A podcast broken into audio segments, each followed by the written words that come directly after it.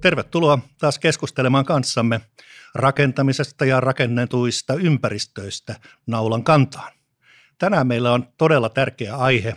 Puhumme rakentamisen laadusta ja miten siihen päästään. Ja kanssani on tänään keskustelemassa täällä Vahanen suunnittelupalveluiden toimitusjohtaja Ahti Rantonen. Tervetuloa. Kiitoksia kovasti, mukava olla täällä.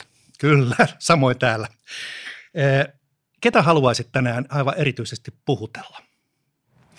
No laatuhan koskee meitä rakennusalan ihmisiä kaikkia ja, ja ehkä, ehkä, ehkä se ajatus siitä, että miten me yhdessä saisimme laatua aikaiseksi, niin se on, se on kumminkin meitä kaikkia koskeva asia.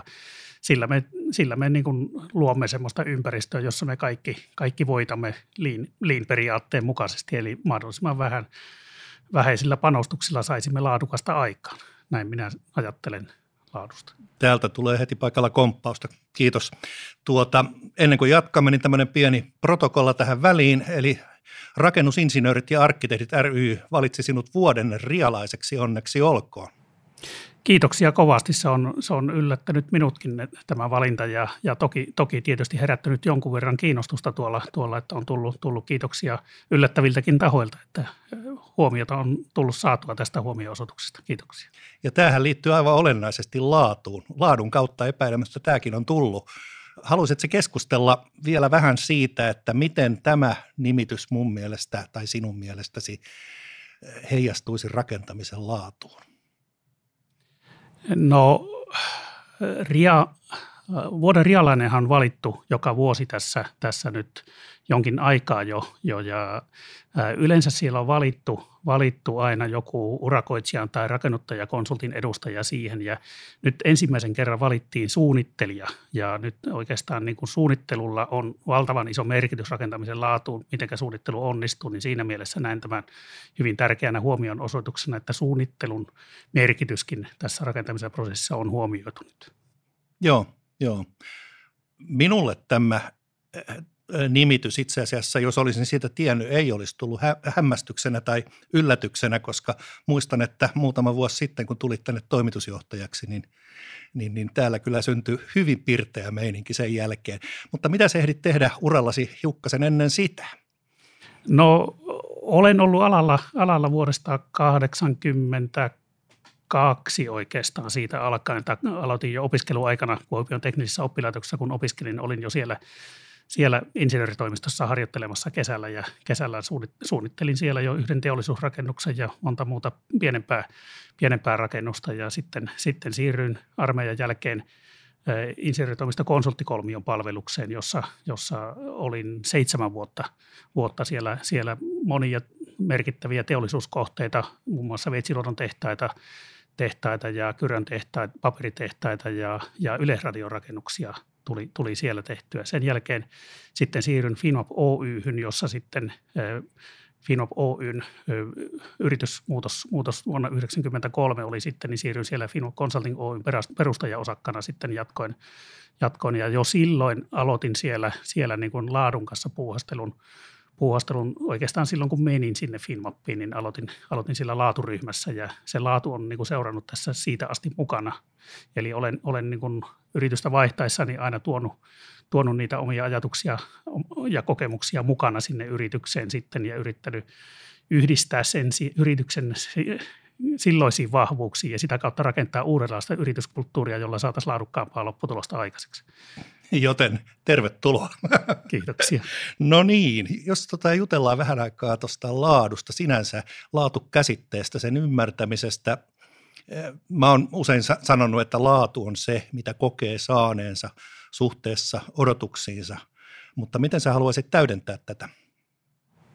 No kyllä sä kuvasit sen todella hyvin, hyvin että, että kyllä, kyllähän se eh, odotusarvo asiakkaalla on, että mitä hän odottaa, niin siihen sitä peilataan sitä laatukäsitystä. Eli, eli kyllä monella suunnittelijalla ja monella muullakin rakennusalan toimijalla on jollain tavalla ehkä, ehkä vääristynyt käsitys siitä, että, että pumpataan sitä laatuun liikoja odotuksia, odotuksia, että kun riittää, että tekee kunnolla sen työn ja asiakas saa mitä odottaa, odottaa että semmoiset ylisanat, ylisanat niin kuin mainossanat, niin ne pitäisi jättää pois keskusteltaessa tavoitteista. Eli tavoitteet pitää olla realistisia ja, ja lopputuloksen pitää olla, olla kestää kaikki, kaikilla tavoilla tarkasteltuna, että, että asiakas saa mitä haluaa. Just näin. Ja tulkitsen, että paitsi että ylisanat jätetään pois, niin jätetään ne yliteotkin pois. Eli ei tehdä mitään sellaista, joka ei sitten loppujen lopuksi asiakkaan kannalta ole sitä laatua, jota tavoiteltavaa laatua tarkoitan. Joo, laadussahan on, on myös toiminnan laatu, ei pelkästään se lopputuotteen laatu, vaan myös se toiminnan laatu on siellä olennainen asia, että ehkä näin suunnittelijan näkökulmasta, jos ajattelee, niin enemmän arvioidaan sitä toiminnan laatua tosiasiallisesti kuin sitä lopputuotteen laatua, että kyllä insinööritoimistot on, on ja suunnittelutoimistot, ne on yleensä aika tasalaatuisia. Siellä ei minusta sillä tavalla ole suuria eroja, vaan se, se laatuero niiden välillä tulee toiminnan laadussa. Kenen kanssa on hyvä toimia ja kenen, kenen kanssa asiat sujuu sillä, sillä tavalla sukkelasti, ettei tule harhaliikkeitä siihen, niin se on laatua myös. Joo, aivan ehdottomasti. Ja tarkoitinkin äsken myös sitä, että, että tuota, niin kaikkien seinien ei tarvitse olla kultaa, että että ne palvelevat asiakasta hänen tarpeissaan. Ei asiakas siitä halua maksaa. Jos, Aivan jos hän, hän, hänelle riittää toimitila, toimitila, jossa on ne toiminnot, mitä hän on siihen määritellyt, niin ei pidä muuta toimittaa. Joo, joo. Mitä muuta haluaisit sanoa tavoitellun laadun saamisesta aikaiseksi? Minkälaisin toimintatavoin meidän pitäisi siihen, sitä lähteä tavoittamaan? No kyllä se laadun tavoittelussa on, on varmaan tärkeää, että ymmärretään, mitä, mitä ollaan tekemässä. Että se tavoite on asetettu sinne selkeästi. Ja on myös ymmärretty, ymmärretty niin kuin kaikkien osapuolten merkitys siinä laadun rakentamisessa tai sen lopputuloksen rakentamisessa, että mikä on itse kunkin tehtävä siinä osakokonaisuudessa ja mikä on myös jokaisen oma intressi siinä hankkeessa. Eli nähtäisiin se, että kyllä, kyllä ne omat intressitkin siellä, että jokaiselle se pitää olla jollain tavalla kannattavaa liiketoimintaa ja, ja pitää, pitää pystyä myös, myös tuomaan esiin omaa ammattitaitoaan ja muuta, niin ne on kaikille tärkeitä asioita. Ja jos, jos niitä asioita siinä yhteisen laadun tekemissä unohdetaan, niin kyllä se kärsii se lopputulos siellä ihan väistämättä. Aika moni keskustelija on, kun ollaan puhuttu rakennushankkeista, niin on korostanut sitä, että hei, ottakaa meidät riittävän aikaisin mukaan. Oletko samaa mieltä, että ihan rakennushankkeen alussa pitäisi olla mahdollisimman laajaa avointa keskustelua, mahdollisimman mer- laajan merkitsevän osapuoliryhmän niin kesken? No hankkeen alussahan määritellään hankkeen kustannukset varmaan noin 80 prosentin laajuudelta lyödään lukkoon jo, että sen jälkeen niihin on paljon, paljon vähemmän pystyy vaikuttamaan. Ja, ja jos siellä tulee esimerkiksi urakoitsija tai toteuttaja mukaan siihen vasta myöhemmin, niin ei, ei siihen pysty enää paljon vaikuttamaan. Silloin suunnittelija tai joku muu taho on määritellyt sen, että miten se rakennetaan, mitä, mitä siellä tullaan tekemään, niin se, se aiheuttaa lisäkustannuksia sitten uudelleen suunnitteluna tai, tai, tai vaikeasti toteutettavina ratkaisuna. Eli sen takia nämä yhteistoiminnalliset – urakkamuodot ja suunnittelumuodot on tulleet, tulleet tietysti nykyään suosituiksi, että, että siellä, siellä otetaan kaikki osapuolet mukaan määrittelemään sitä, mitä me ollaan yhdessä tekemässä heti alusta pitää. Jos ajatellaan tuota tavoitellun laatutason määrittämistä ja niin, että kaikki osapuolet ymmärtäisivät sen samalla tavalla, niin minkälaisia virheitä tyypillisesti tehdään, muuta kuin mahdollisesti tämmöinen ajatusvirhe, että, että joku merkittävä osapuoli pääsee vasta liian myöhään mukaan?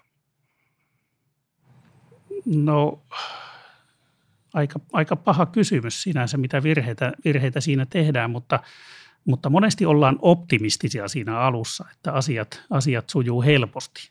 Ja ei, ei se ole helppoa, vaan kaikki täytyy tehdä – juurta jaksain kunnolla, kunnolla jaksaa kaivaa ne asiat, laatutekijät siellä, että määritellään ne tavoitteet siellä, siellä. Mitä tahansa sieltä jää puuttumaan siinä suunnitteluprosessin aikana, aikana niin se, se myöhemmin sinne väkisellä runnotaan. Ja sitten siellä ei välttämättä ole varattu siihen kustannuksia ja silloin kaikki vähän niin kuin leviää käsiin. Ja sitten ne kaikki hienot tavoitteet siellä, siellä vesittyy ja sitten, sitten taistellaan se loppuun, loppuun jotenkin minimaalisilla panostuksilla. Aivan oikein ja sitten tietysti osa siitä energiasta niin menee riitelemiseen. Se on se valitettava kääntöpuoli tässä, että lopputulos saattaa olla riitely, vaikka, vaikka lähdetään hyvässä hengessä toteuttamaan. Että yleensä hankkeen alussa kaikki ovat hyvin tyytyväisiä ja innossaan yhteistyöstä, mutta sitten, sitten huonojen kokemusten, kokemusten ja epäonnisten sattumien kautta, kautta päädytään riitelyyn. Ei, ei kai kukaan ta, tieten tahtoen lähde riitelemään projekteihin. Aivan totta. Tähän projektiliiketoimintaan, jossa me joudumme toimimaan kaikkien mahdollisten toimijoiden kanssa yhdessä projektista toiseen. Nyt kun me ollaan puhuttu pa- kauheasti riitelemisestä tässä, niin osaisitko heittää tähän jotain mieluista muistoa, jotain tapausta, jossa laatu olisi löytynyt hankkeeseen ajoissa ja se olisi löytynyt myös sitten se hankkeen valmistuttua? No kyllä, kyllä minulle parhaina muistona on jäänyt nämä teollisuushankkeet mieleen. mieleen. Siellä ne on tietyllä tavalla suoraviivaisia hankkeita. Siellä, siellä ei ole aikaa lähteä mihinkään kissahännävetoon siinä, että mitä, mitä ollaan tekemässä, vaan kaikki tekee parhaansa siellä ja hyvin suoraviivaisesti ja päättää, päättää asioita suoraviivasti. Se on hyvin tehokasta se toiminta siellä. Et siinä olisi ehkä monelle muullekin oppimista, miten teollisuushankkeita hoidetaan. hoidetaan. Ne, ne on oikeasti uran kohokohtia, isot teollisuushankkeet, suoraviivaiset hankkeet, jossa tehdään hyvin nopeassa tahdissa mitä itse olen paperitehtaassa puunjalostusteollisuudessa ollut mukana voimalaitoksissa, sellutehtaissa, niin kyllä ne kaikki on ollut hienoja projekteja. Joo. Onko oikeassa, jos muistelen, että tämmöisissä hankkeissa esimerkiksi aikataulu ja sitten se, että se prosessi saadaan oikeaan järjestykseen siellä seinien sisällä, niin, niin se on erittäin merkittävä tekijä. Että sillä ei ole enää niin paljon merkitystä, että minkälainen ryppylevy siellä rakennuksen seinässä on kuinka paljon se maksaa? Kyllähän niissä hyvin kustannustietoisia ollaan, ollaan mutta ratkaisut on sillä tavalla, sanoisiko, roheita, että, että siellä tehdään joku ratkaisu, niin siihen, siihen ei palata, sillä mennään ja niihin otetaan varaa sillä tavalla, että ne, ne kestää muutoksia, muutoksia sen prosessin aikana. Esimerkiksi teollisuusrakennuksessa siellä varataan kuormituskestävyydet niin, että, että sitä, siihen syntyy sitä muuntojoustavuutta, mitä, mitä monissa rakennuksissa hinkataan sitten jälkikäteen, että ajatellaan, että hei, me tarvitaankin tähän myymälätila tähän ja sitten sitä ei olekaan suunniteltu myymälätilasta tai, tai ravintolatila on vielä pahempi, että siellä tulee ilmastoinnit ja monet muut, muut asiat sitten yllätyksenä kaikille ja sitten menee todella paljon asioita uusiksi. Tiedän, mulla on just yksi tuommoinen kohde, asuinrakennuskohde. Joo, kyllä. Tota, laatua saadaan osaamisen kautta. Minkälaista kaikenlaista osaamista tässä tarvitaan ja mikä olisi erityisen tärkeää? No kyllä osaamisessa kokemus korostuu. Että kyllä hankkeessa tarvitaan aina sitä kokemusta. Siellä tarvitaan toki sitä nuoruuden ja intoa ja uuden kokeilemisen intoa, intoa, mutta siellä tarvitaan myös kokemusta. Eli kokemuksella pystytään välttämään isommat sudenkuopat siellä ja saamaan, saamaan vaikeatkin asiat pilkottua pieniksi. Norsua ei voi syödä kerralla, vaan se pilkotaan palasiksi ja kokemus auttaa siinä pilkkomisessa. No, se on totta. Toivottavasti tuota, niin muutkin sen ymmärtää. Näin seniorina on hauska kuulla tätä. Näin. Tuota, tässä voidaan puhua sitten seuraavaksi kelpoisuudesta tehtävään ja virallisesta pätevyydestä. Nämä on eri asioita kuin pelkästään se, että onko oikeasti hyvä ja kokenut tässä asiassa, eikö totta? On. Ne, on. ne on täysin eri asioita. Opiskelun kautta sinä saat ja, ja pätevöitymisjärjestelmien kautta, kautta niin pystyy saamaan, saamaan pätevyyden asioihin, mutta sehän ei ole mitenkään lai, laissa määritelty pätevyys.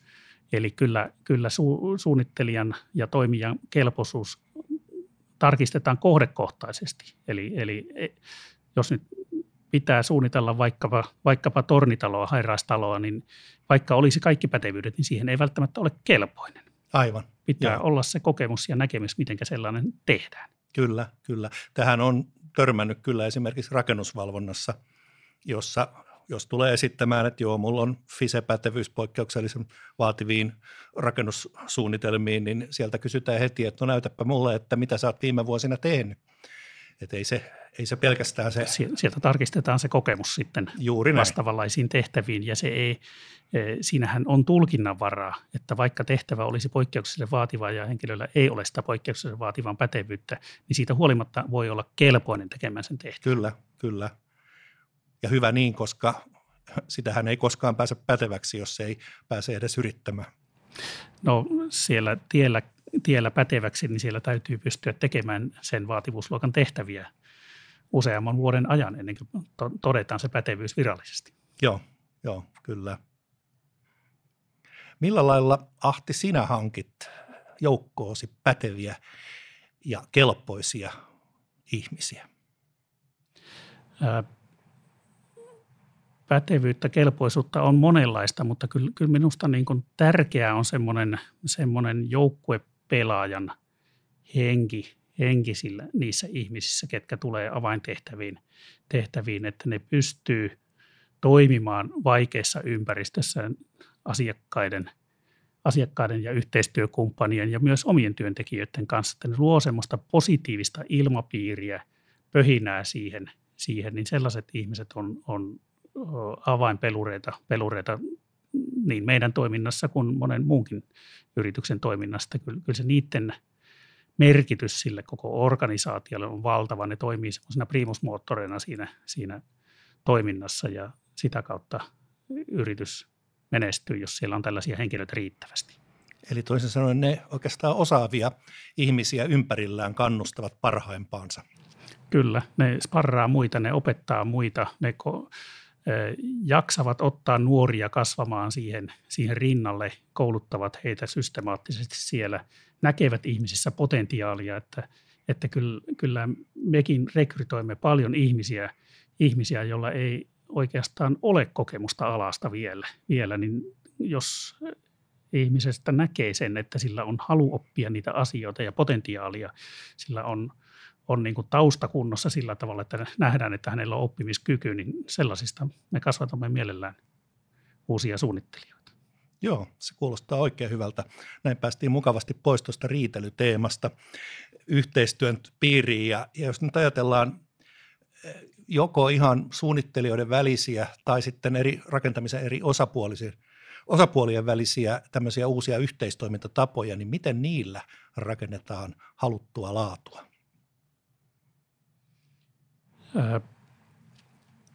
Kyllähän se yhteistoiminnallinen toimintatapa, että, että siellä avoim, avoimuus on ehkä ja luottamus ne avainsanat siellä, että ollaan avoimia niistä itse kunkin tavoitteista, intresseistä siellä, siellä ja tarpeista – tarpeista. Last Planner on esimerkiksi hyvä keino, keino tehdä se läpinäkyvyksi ja, ja se, mitä siinä Last Planner-seinällä tapahtuu, ei ole, ei ole välttämättä se, että siihen saadaan aikataulu aikaisesti, vaan siinä syntyy se aito vuorovaikutus ja keskustelu niistä asioista, koska ei, ei muuten saa helposti siihen saman asian ääreen ihmisiä pysähtymään ja keskustelemaan siitä asiasta.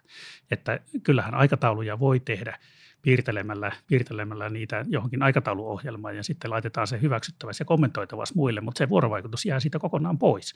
Lastplaner seinällä tapahtuu ihan aito vuorovaikutus, että hei, kun sulla on toi lappu tuossa, niin voisimmeko me siirtää tämän tänne, että meiltä onnistuisi tämä asia. Aivan totta.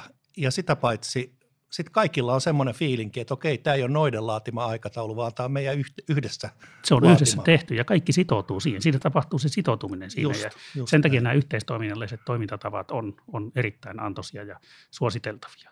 Ja se, että ne ovat siirtyneet tällä hetkellä digitaalisille alustoille, no toimii se sielläkin, mutta e-, ei pidä missään tapauksessa unohtaa myös sitä ihan aitoa kanssakäymistä, että sellainen hybridimalli on nyt sitten minusta tässäkin paras, että käydään, käydään tilanteen salliessa siellä aidolla Lastplaner-seinällä ja pidetään sitten vaikka Mirossa yllä sitä masteria sitten sen mukaan, mitä siinä saadaan aikaiseksi. Joo, kyllä varmasti, jos ihmiset on miljoonia vuosia tottuneet in corpore olemassa tekemisissä toisten kanssa samassa huoneessa, niin ei se vielä yhtenä koronavuonna muutu se käytäntö. Ja ei, tuota, ei niin, muutu, ei. Tuota, tuota, vielä näistä postit-lapuista, niin, niin sitten jos tässä aikataulua laadittaessa huomataankin, että hetkinen, että tarvitaanko me tätä lappua, niin sattuu ehkä niin, että voidaan jotakin turhia töitä dumpata kokonaan pois ohjelmasta sellaista, mitä ei siihen laadun tavoittamiseksi niin tarvitakaan.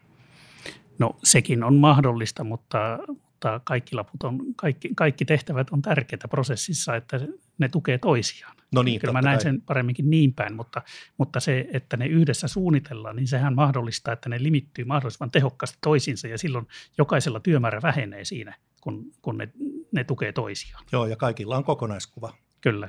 Eli se uudelleen tekemisen määrä vähenee siinä. Se, se tuo sitä laatua. No niin, joo. Prosessi on Kyllä. tehokkaampi. Sopiiko tämmöinen Last Planner-sessio ihan kaikkiin hankkeisiin? Mielestäni sopii kyllä. Kyllä, että sitä voi käyttää hyvin monella tavalla, tavalla että siitä on varmaan jo monella, monella hyvin kangistunut käsitys, mihin sitä käytetään, mutta kyllä sitä on käytetty hyvin, hyvin monenlaisiin asioihin, niin aikatauluttamiseen kuin lähtötietojen kartottamiseen eri osapuolilta ja monen, monen asian tavoitteiden kartottamiseen ne voi samalla tavalla lätkiä sinne taululle, että eri osapuolten tavoitteet, tarpeet, tarpeet sinne. Niin siinä aikataulu on vain yksi ulottuvuus. Siinä se, ne ulottuvuudet voi määritellä siihen muutenkin. Joo, aivan oikein. Ja aika menekki puoli päivää? Ää, ei siihen niin paljon tarvita, kun näitä kilpailutöitä tehdään case-tehtäviä, niin niissä on aikaa yleensä alle tunti, puoli tuntia tehdä last planner. Se on erittäin tehokasta. Luulisi, että aika pienelläkin hankkeella olisi aikaa sen verran. Niin luulisi. jos se sijoittaa varsinkin siihen alkuun nimenomaan. Eli, eli monissa, ihan jos ajatellaan, ajatellaan viikkopalaveria – vaikkapa suunnittelutoimistossa, niin kyllä sitä voi käyttää lastplaneria vaikka siinä, että laputetaan sinne, mitä itse kukin tekee minäkin päivänä ja minä kelloaikana.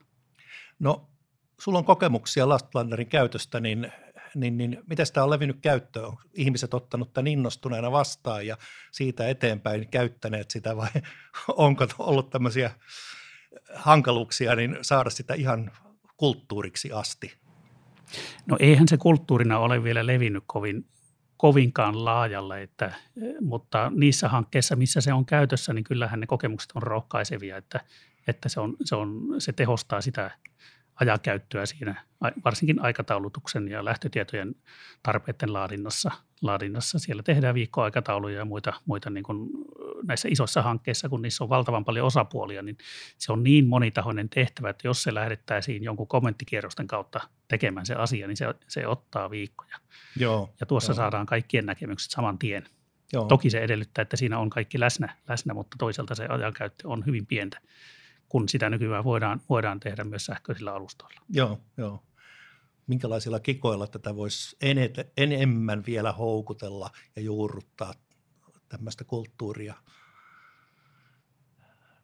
Tuleeko no kyllä, kyllähän tässä on koulutuksia saatavilla, saatavilla asiaan, että se on, se on yksi keino, mutta, mutta käytännön esimerkki, esimerkki mitenkä, mitenkä asioita on hoidettu hyvät hyvät kokemukset ja tavat siitä, niin se auttaa varmaan parhaiten ymmärtämään sen, mitä, miten asioita on tehty. Esimerkkejä esiin, että erilaisia vaihtoehtoja, miten on tehty. Joo. Rakentamiseen sisältyy aina paljon kaikenlaisia riskejä. Ja riskit ovat riskejä laadullekin. Jos puhutaan vähän aikaa riskien hallinnasta, niin mitkä on semmoiset olennaisimmat tekijät, jotka nyt ihan ensimmäisenä tulisi sulle mieleen? Miten hallitaan riskejä? No ihan ensimmäiseksi täytyy tunnistaa ne riskit, mitä, mitä hankkeessa on riskejä. Ja sen jälkeen pitäisi analysoida, mitä siitä seuraa, jos se riski toteutuu. Toteutuu. Sitten on syytä arvioida varma, varmaan se riskin todennäköisyys ja vaikuttavuus, että miten suuri merkitys sillä on on, on ja, ja jos, jos nyt koko riskiprosessia käy, miten, miten se kannattaisi hoitaa, niin sitten sen jälkeen siihen suunnitellaan toimenpiteet, millä sitä riskiä vähennetään, että se ei toteutuisi. Ja jos siitä jää vielä jotakin jäännösriskiä, niin sitten siihen pitää varautua jollain tavalla.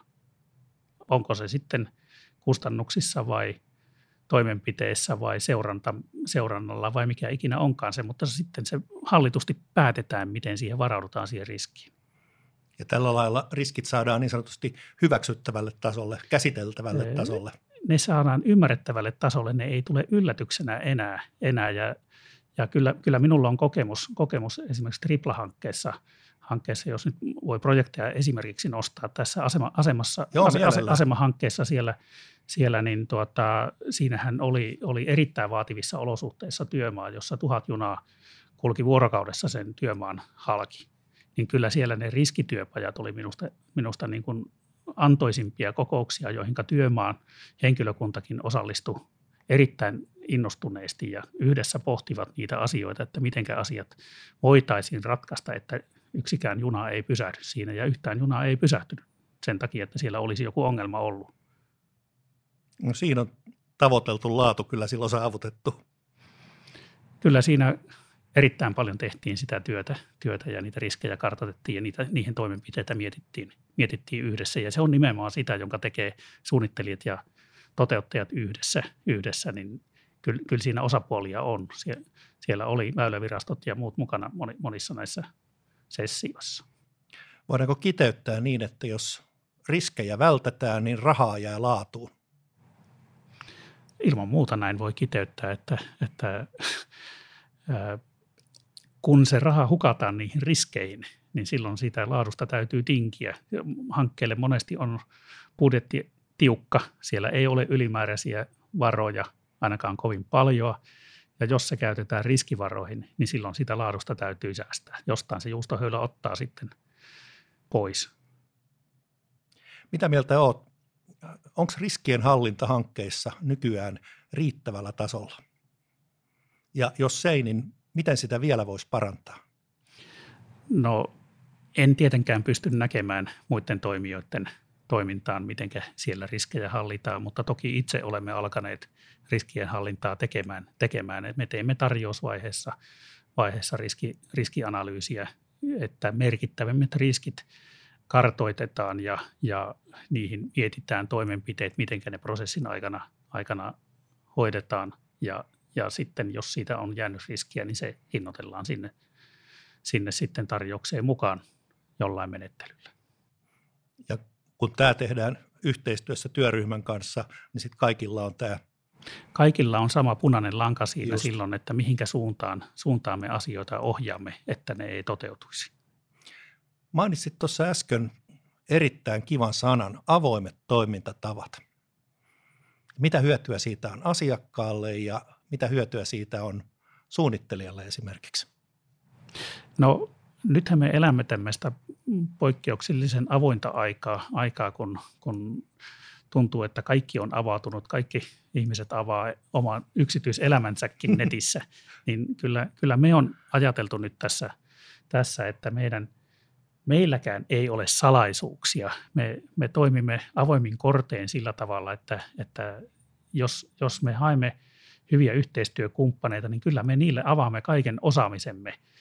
Ja, ja toivotaan tietysti, että me saamme sieltä, sieltä myös vastavuoroisesti sitä osaamista, mitä, mitä heillä on. Ja eilen juuri erässä tällaisessa palaverissa, jossa, jossa yhteistyökumppanin kanssa tehtiin yhdessä, niin, niin molemmat todettiin, että kyllä me opimme tässä todella paljon molemmat. Että tämä on todella hyödyllistä, että näin, näin toimitaan. Voisi suorastaan puhua parviälystä. No aika lähellä varmaan, varmaan sitä, sitä, että hyödynnämme sitä, koska, koska kyllähän perinteinen malli on, että insinööritoimistot kehittää itselleen kaikenlaisia suunnittelumenetelmiä ja muita, joita ne varjelee sitten suurina salaisuuksina, koodaavat itselleen ohjelman pätkiä, jotka muuttuu ajan myötä rasitteeksi että se on pidettävä myös yllä ja sen ylläpitäminen maksaa ja sitten kun sitä ei avata muille, mutta entäs jos se avataan kaikille ja sitä lähdetään avoimen lähdekoodin periaatteella koodaamaan niitä eteenpäin, niin kaikki voittaa.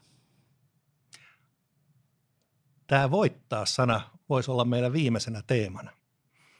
Olet puhunut voittajatiimeistä tai voittavista tiimeistä. Minkälaiset ovat voittavat tiimit niin kuin laatumielessä tarkasteltuna? Voittava tiimin ajattelu on tuotu meillä, meillä ihan strategiatasolle tähän, tähän että, että me olemme voittaneet monia merkittäviä, merkittäviä kilpailuja tällä voittavan, voittavan tiimin rakentamisen periaatteella. Voittava tiimi tarkoittaa sitä, että me valitsemme sopivimmat yhteistyökumppanit kuhunkin hankkeeseen, hankkeeseen, jolla on mahdollisuus voittaa se. Me lähdemme voittamaan niitä hankkeita, ei, ei niin, että me jätämme arpalipun sinne ja katsomme, miten käy, vaan todellakin tehdään työtä sen eteen, että se voitetaan. Ja sitä kautta merkittäviä hankkeita ja voittoja on saatu, saatu sitten erittäin hyvien yhteistyökumppaneiden avulla. Naulan kantaa. Kiitoksia Ahti Rantonen. Kiitoksia.